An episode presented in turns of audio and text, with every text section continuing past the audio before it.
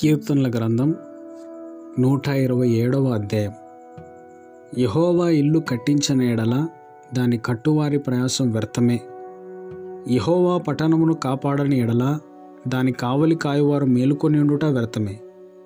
మీరు వేకునే లేచి చాలా రాత్రి అయిన తరువాత పండుకొనుచు కష్టార్జితమైన ఆహారము తినుచునుట వ్యర్థమే. తన ప్రియులు నిద్రించుండగా ఆయన వారికి ఇచ్చుచున్నాడు కుమారులు యహోవా అనుగ్రహించు స్వాస్థ్యము. గర్భఫలము ఆయనిచ్చు బహుమానమే.